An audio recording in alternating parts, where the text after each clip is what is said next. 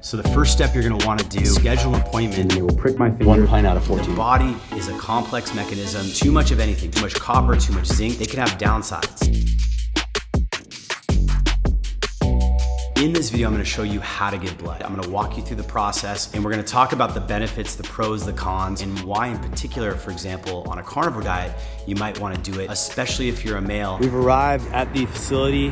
Uh, we are Blood. This is the place that I made the reservation for. We just walked in, signed in, and we've got some forms to read here on the wall. A lot of recent activity, a lot of around sexual activity. So this is donor education information that they're going to want me to review. Right now what's going on is they're actually going through a questionnaire and they're gonna ask me about my recent sexual activity, the current information about who I am. Says, Are you feeling healthy? Yeah. Are you currently taking any antibiotics? No. Are you currently taking other, any medication for infections? No. What usually happens at this point is they will ask me to sit in another consult room and then they will prick my finger, they will test my blood pressure. I think they do a rapid HIV test as well. So I'm in the chair and we're gonna stick here. Basically, we find a vein and then they've got machines and we'll pull blood and it'll be good. we got Santa in the video here. Jim's giving me all these questions. So, Jim, what is like a common thing that people ask you when they come in for blood donation? Like, what are the most common questions you get? pretty much what you've asked. You know, how much do we take? Uh, what are the different blood types used for? What about plasma? You know, different things like that that you've been asking. Are those for testing right there that you're filling? And those are snacks. Are there little snacks? this guy. Most of it's going down there though in the bag, right? Yeah. Why are you putting them in the tube then? Uh, we've run about 15, 16 different tests, including the, the COVID antibody test will be done with these. So will you, Uh, you'll we'll see do- COVID antibodies in there, perhaps, and if you do, then but you still will just this blood's whole blood, so it's just going to go for normal. Oh no. Yeah. Uh, 99% of the whole blood are spun down into a plasma and a packed red cell. So we'll have a plasma and that'll have antibodies in it. As far as the general donation time, it's what like 15, 20 minutes usually, where you're kind of hooked up if you have good Oh circulation. no, no. This is you're you're gonna do it in six, seven minutes probably. Oh, okay. Uh, You take about, uh, is it nine, ten mil? What is it? It's like a tenth of your blood supply, a nine, nine, nine percent, eight percent, something like that. well, we can't take more than 15 by, by rules. Okay. But you've got about two pints of blood for every 25 pounds you weigh. So I'm at 175, let's say, for simple math. Instead of uh, 16, you got uh, uh, 14. Okay. Got 14 pints, and we're taking one pint. One pint out of 14. Only one point pint today. Yeah. Is that the maximum you're allowed to take, or Well, if I'm a bigger guy, you 500 could take more? No, the bag on the top has a preset amount of anticoagulant. If we take too much, then you could get clots in that bag. Oh, okay. So it has to match the anticoagulants that are already in there. Okay. That's why, uh, technically, we actually take 500 milliliters. Okay. A true pint's closer to 450. So we can't take more than 15%. And that 15 includes the 25 odd or so milliliters here and maybe 8 or 10 in the tubing that's left over. Mm. So they, they have to take all that in consideration and calculate it. And a donor who's 115 pounds would have enough blood to. Yeah, I can safely say it's not not a scary process. No, why you would want to do this, how this could help. You see, the body is a complex mechanism, and the nutrients we need in our body, as well as the the things that we are essentially required to take in to stay optimized, require a balance. Too much of anything, too much copper, too much zinc, too much vitamin C, they can have downsides. we have uh, 40, 50, sometimes even 60 people through here a day, doing it all, all day long. So I first learned about giving blood and the benefits of it probably about a year and a half ago.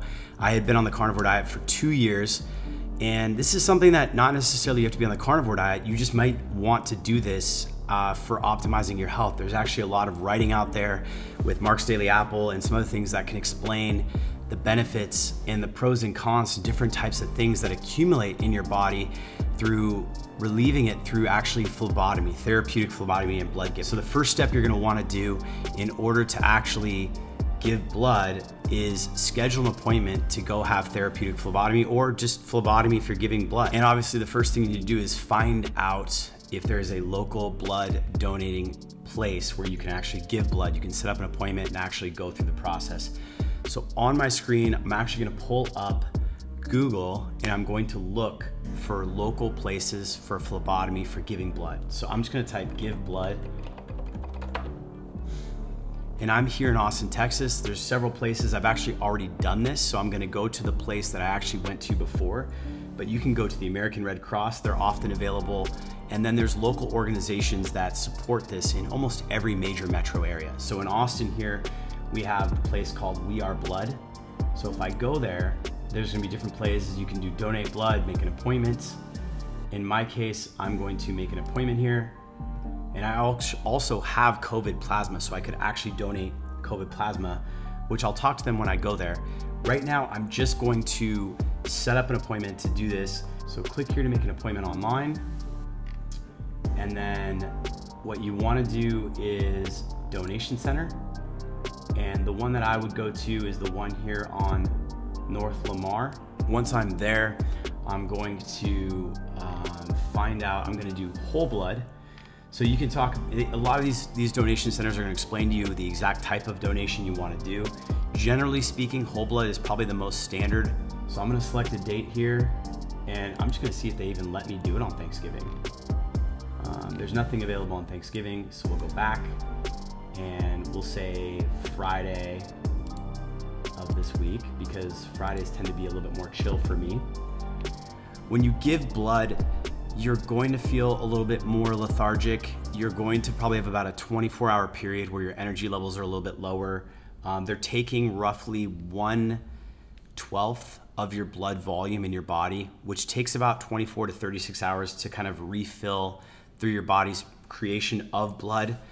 There are certain other nutrients like your platelets and your hemoglobin that develop and build up over time afterwards in your red blood cells and white blood cells, but the blood plasma itself typically takes about 24 hours to replenish at that 1 12th, 1 10th of your overall volume. It's not gonna make you necessarily totally tired, but it is gonna basically be something where if you wanted to exercise that day, I would recommend exercising before. I remember giving blood and then going to the gym later that day, and I was definitely more lightheaded after certain lifts. And so it's not recommended that you do anything super active, super strenuous when you give blood. One of the biggest reasons might be iron overload, and this is something that I have discovered in my own personal labs when I have done blood work and looked at everything. You might also have other toxicity or overload in your body, and giving blood, especially as a man who doesn't menstruate regularly, is a way to sort of flush out and re, re kind of clean out the system. So giving blood can be a really powerful way to kind of refresh things. And I've noticed personally when I've been able to do that. How long have you been doing this for, Santa? 25 years. 25 years phlebotomy.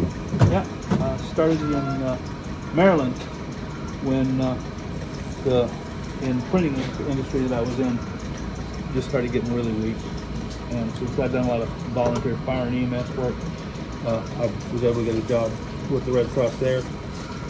And when I came home, I was having so much fun doing that. Came in here and got a job. 20 minutes for the actual draw. It's actually almost sunset. You can kind of see the sun going down here. The actual drawing took about 15 minutes probably, and then you want to wait 10, 15 minutes. Just give your body some time. Again, most people, especially someone my size, 160 pounds, the amount of blood they take, it's not going to be substantial. It's less than 10% of your mass of blood, and you're not going to be that lightheaded. People that are under 115 pounds, they can't actually draw from. So keep that in mind. There's a lot of sort of stipulations and requirements that prevent people from getting their blood actually drawn because they don't want to take too much blood from someone. But overall, really good experience, very smooth you have to answer some questions. You have to do some basic stuff. You're doing good for society. You're improving, potentially making some major improvements for health, and you're giving back. So there's a lot to be had by this and to benefit a lot of people. Check it out. I hope you get a chance to do this and you can make it work for you because it certainly can be very helpful for a lot of people.